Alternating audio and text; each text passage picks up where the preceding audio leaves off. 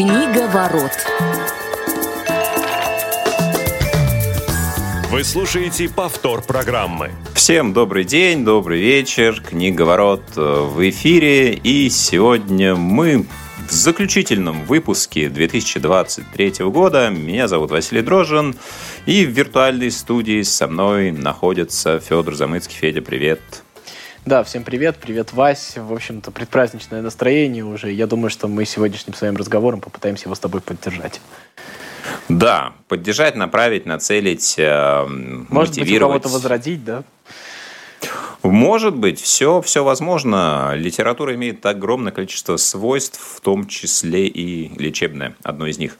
А, сегодня у нас такой интересный а, состав, потому что в анонсе многие а, могли увидеть Глеба Новоселова, и до практически последнего момента мы так и думали, что с ним я проведу этот эфир, но вот такая у нас интересная внеплановая замена получилась. Глеб совсем рядом с нами и виртуально шлет нам большой привет. А, и с ним мы услышимся уже в следующем году. А, этот эфир нам помогает э, реализовывать Дарья Ефремова. Ну и поскольку он прямой, э, каждый желающий может присоединиться к нашей беседе сегодня по номеру 8 800 100 ровно 2015. А, да, не забыл его закончить. Ну что ж, а, тема сегодня «Итоги года в литературном смысле». Поговорим про то, а, что мы читали в этом году. Может быть, какие-то сможем отметить тенденции, которые нам показались интересными. Ну вот что-то я для себя сегодня тоже попробую и повспоминать, о чем-то почитать, в том числе умных людей, критиков, писателей, поэтов, литературоведов, ну и, конечно же, книгоиздателей. О чем они говорили, какие-то выжимки попробуем сегодня до вас донести. А ну, начнем, я думаю, с себя. А вот, э, Федь, для тебя этот год, э, каким он получился в плане книг? Много ли ты читал? По делу читал или для души? Если для души, то что? Если по делу, то в связи с чем? Ну вот давай чуть-чуть про это. Ой, ну, во-первых, хорошо то, что мы последний эфир года проводим не за два дня до праздника, потому что то, что я читал, оно не всегда э, такое веселое, праздничное, но я об этом хотел бы сказать все равно в итоге года, поэтому хорошо, что у нас есть время, чтобы э, не было уж совсем так э, слишком не в тему, да?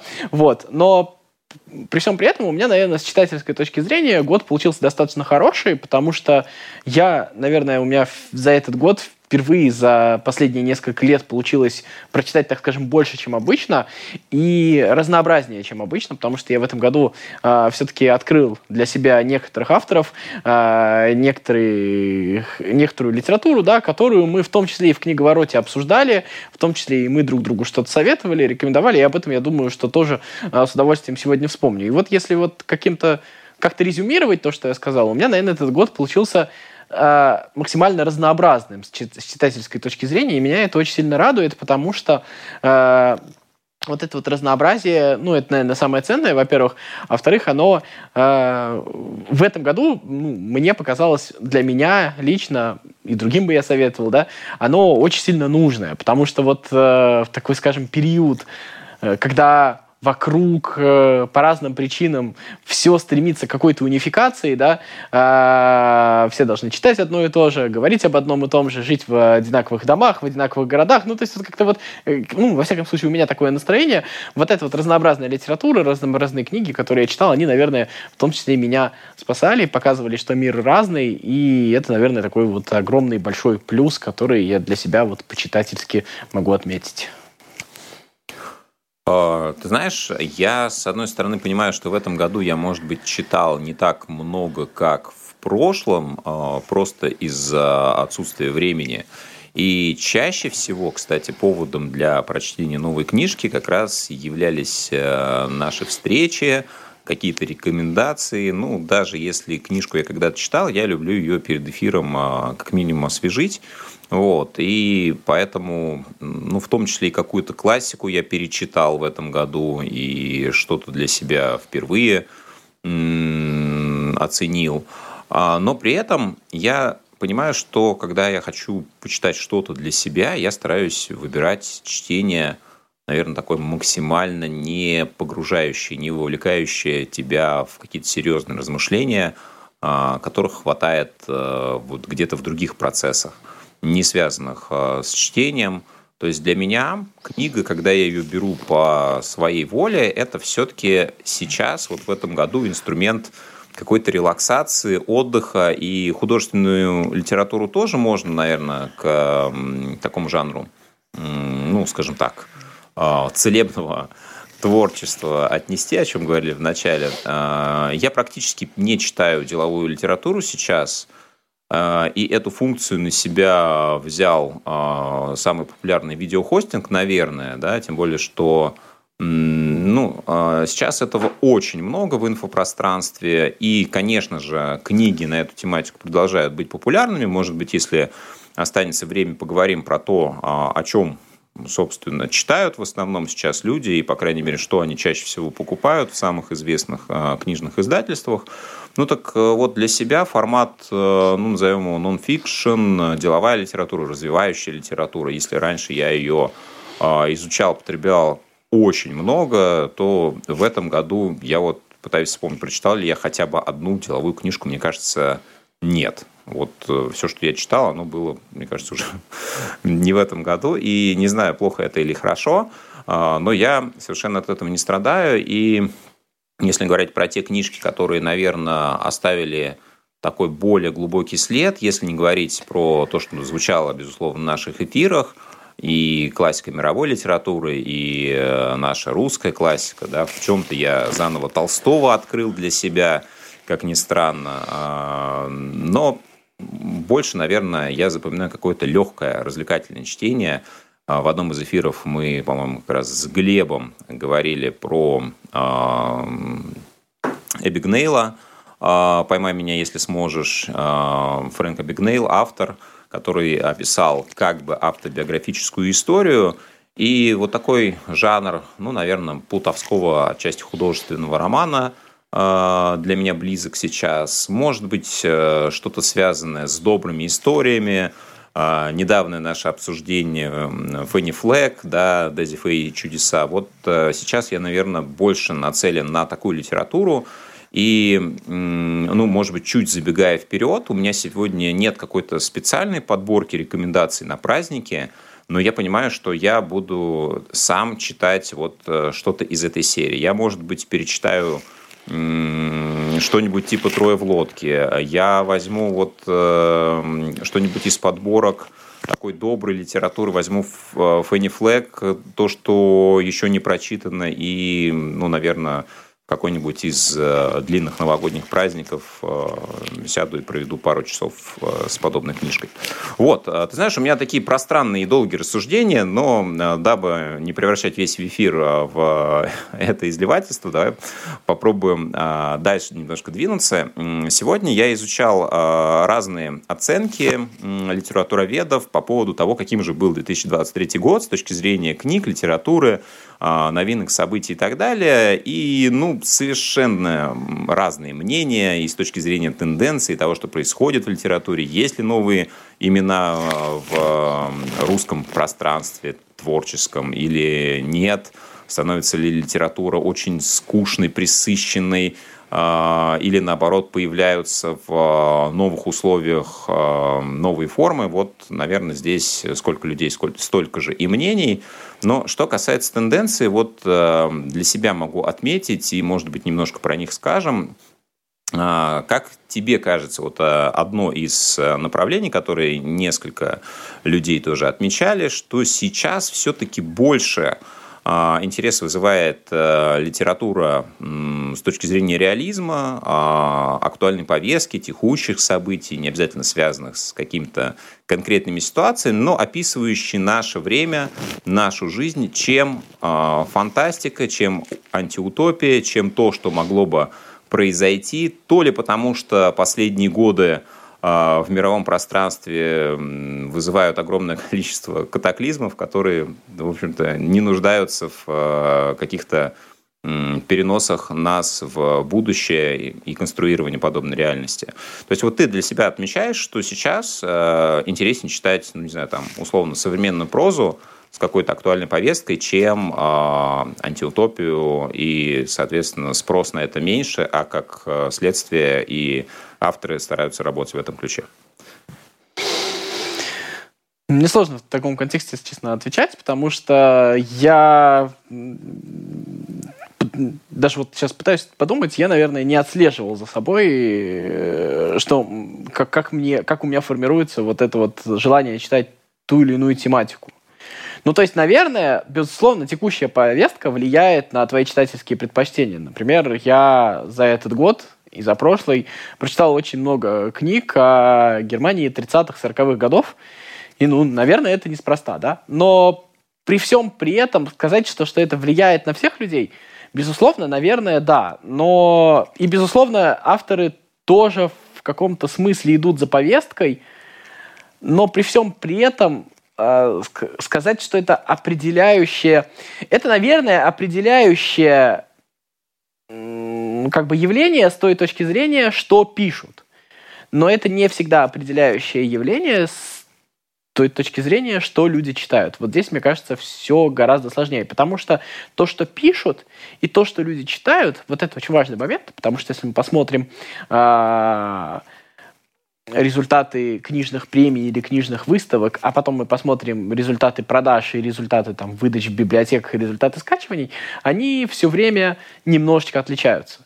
Поэтому это отдельный разговор, и, наверное, для меня вот так вот, вот это вот не является. Хотя, безусловно, повестка вот как на читателя, скорее всего, влияет.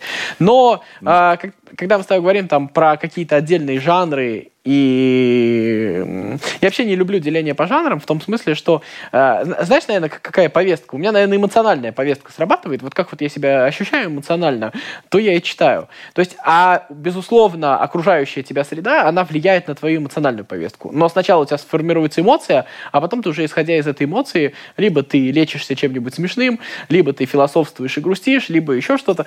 И, наверное, вот здесь уже какие-то совпадения могут встречаться.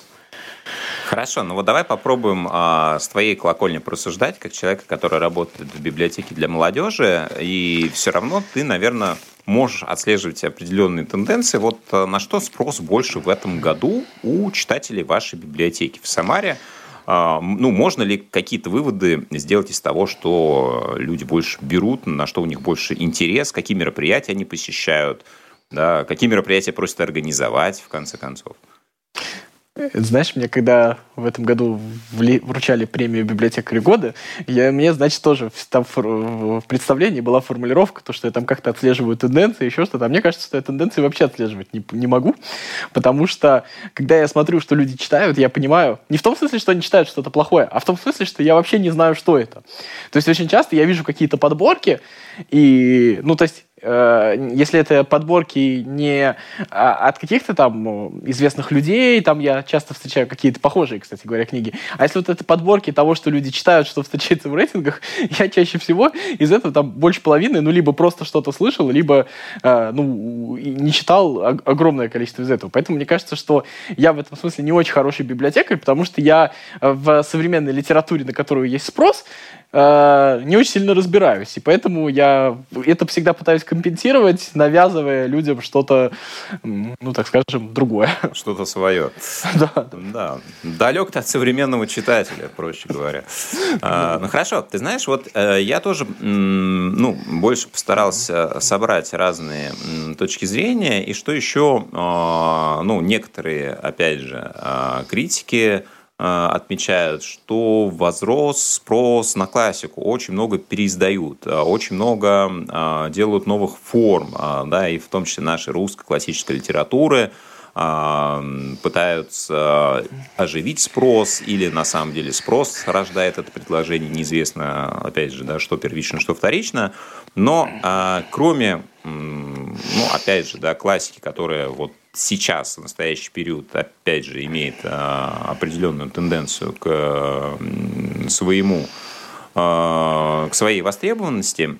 Что касается новых жанров, ну или, скажем так, относительно всплеска а, тех жанров, которые до поры до времени не являлись очень популярными. Да? Вот то направление, о котором я хочу сейчас поговорить, ну, я, например, о нем слышал крайне мало. Я вот признаюсь честно, я наверное, а, если не прочитал специально, я не знал бы, что такой жанр существует.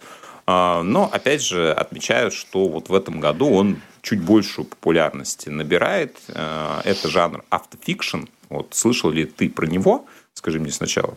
Да, конечно. Я либо застыдился еще сильнее, хорошо, я застыжусь еще сильнее. Да, ну вот для тех, как я, а, которые не очень знали, что такое автофикшн, кратко скажем, что это ну, некое направление, которое находится на стыке художественного вымысла, какой-то автобиографичности, то есть это история, которая, как правило, рассказывается от первого лица и, собственно, описывает рассказчика, и в этой истории перемежаются реальные события, которые либо с самим человеком происходили, либо с какими-то знакомыми ему людьми, и тем вымыслом, а, на основании которого и строится этот сценарий. А, вот, посмотрел я подборку тех книг, которые относятся к автофикшену. Не могу сказать, что я прям загорелся тем, чтобы это почитать, но что-то, наверное, в этом есть. Там Нобелевская Ново премия одна или... была прошлого года, 22 -го года. О, есть, Фран... есть. Нет, ну, там много, много книг, на самом деле, да, есть почему-то вот именно определенные страны, а, вот там норвежские, а, тоже приводился автор в пример, который э, там шесть томов издал, фактически своего жизнеописания, после чего он получил очень много скандалов э, со своими членами семьи, которым было не очень приятно, что, в общем все грязное белье он вытащил наружу.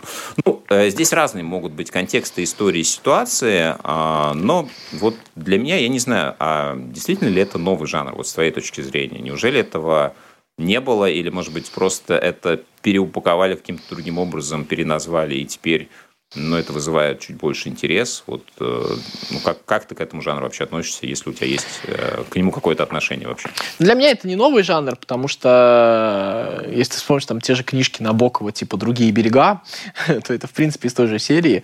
Может быть, там есть какие-то новые приемы, можно там назвать по-другому, переназвать. И, ну, мне кажется, это работа маркетологов, я к ней вот не отношусь негативно, как вот многие, да, но при всем при этом я даю себе отчет, что, наверное, ничего особо нового в этом нет. Но, но при, при этом а, это местами бывает достаточно а, полезная, что ли, я не знаю, литература, если так можно говорить про литературу, потому что а, там есть возможность на собственном примере рассказывать, а, ну, у нас понятно, что меняется какая-то система ценностей сейчас в мире, да. То, что 20-30 лет назад казалось обычным, э, отношения между людьми или там, э, ну, э, то, что казалось обычным, то, что это можно, а это нельзя, сегодня вот все, все вот эти вот системы, они меняются, они, я не скажу, что рушатся, но они изменяются, они становятся другими. И поэтому, безусловно, вот этот вот э, формат, когда люди на своем примере рассказывают, что вот было так, и это может быть ненормально. Это было и в кино, да, там э, много фильмов из послед... за последние годы таких вот э, появилось. Тони против всех, например, кстати. Вот. А, и э, это, мне кажется, хороший способ в целом. А так я не люблю когда никак говорить там про то, что есть плохой хороший жанр, есть плохие хорошие книги, а в каком они жанре написаны, это уже, мне кажется, вторично. Да, но я так понимаю, что еще одно из э, ключевых э, именно в этом направлении – это э, основа упор на эмоциональную сферу, описание вот этих переживаний и, собственно, восприятие тех событий, которые происходили с человеком через призму этой личности и так далее. Ну, в общем... Ну, это помнишь, приглашаю... это же Угу. Да, не, не, не первый раз, это же уже давно появилось. Помнишь, вот эти вот сериалы, сериал Декстер, например, где главный герой там э, маньяк, э, или там сериал во все тяжкие, книжки тоже были такого типа. То есть, когда тебе берутся какие-то люди, и, ну, то есть, это может быть не совсем автофикшн, потому что там вымышленные были истории, но вот эта вот э, идея того, что можно взять э, какого-то персонажа, ну, так скажем, ну как вот классическая литература, все-таки это часто какой-то более или менее положительный герой, хотя и тоже не всегда тогда, ну, в любом случае герой. А потом современный сюжет начал экспериментировать все больше и больше с тем, чтобы э, попадать в ну, так, э, пробовать разных героев и от их имени уже писать. Ну, мне кажется, что это вот автофикшн это рождение из этого. То есть сначала люди попробовали, давай напишем э, книжку от лица наркомана, книжку от лица маньяка, а потом а, люди уже начали писать о каком-то своем опыте. То есть это, наверное, какой-то шаг к большей открытости. То есть когда люди раскрываются. Ну, да, и тут не обязательно личность должна быть девиантная, как в твоих примерах, да? Но, не, конечно, конечно. Больше интерес вызывает, да, вот э, подоб, подобные сюжеты. Хорошо. Э, еще одна вещь, про которую я хотел поговорить, и ее тоже, кстати, отмечали э, некоторые из э, опрашиваемых литературоведов, э, о которых я читал сегодня. А, ну, поскольку моя деятельность э, в том числе связана с журналистикой, и я решил в этом году а, повысить несколько свою квалификацию, закончил а, курс по копирайтингу, и в одном из модулей очень много было посвящено вниманию тем возможностям, которые сейчас предоставляет искусственный интеллект, в том числе для профессии. И ты знаешь, ну, попробовав какие-то возможности, я на практике убедился, что действительно вот такие задачи, как написание рекламного текста, поста или серии постов по какой-то тематике, создание контент-плана, а, да даже, в общем, а, тему целых а, новостных сюжетов, с этим искусственный интеллект, если не справляется на 100%, то он дает хорошую основу, которую там на 80% можно использовать. И ну, твоя задача просто скорее контролировать, систематизировать этот процесс – и вот что касается литературы, да, как такой творческой материи, которую вроде бы всегда говорили, что никогда искусственный интеллект не заменит искусство, творчество.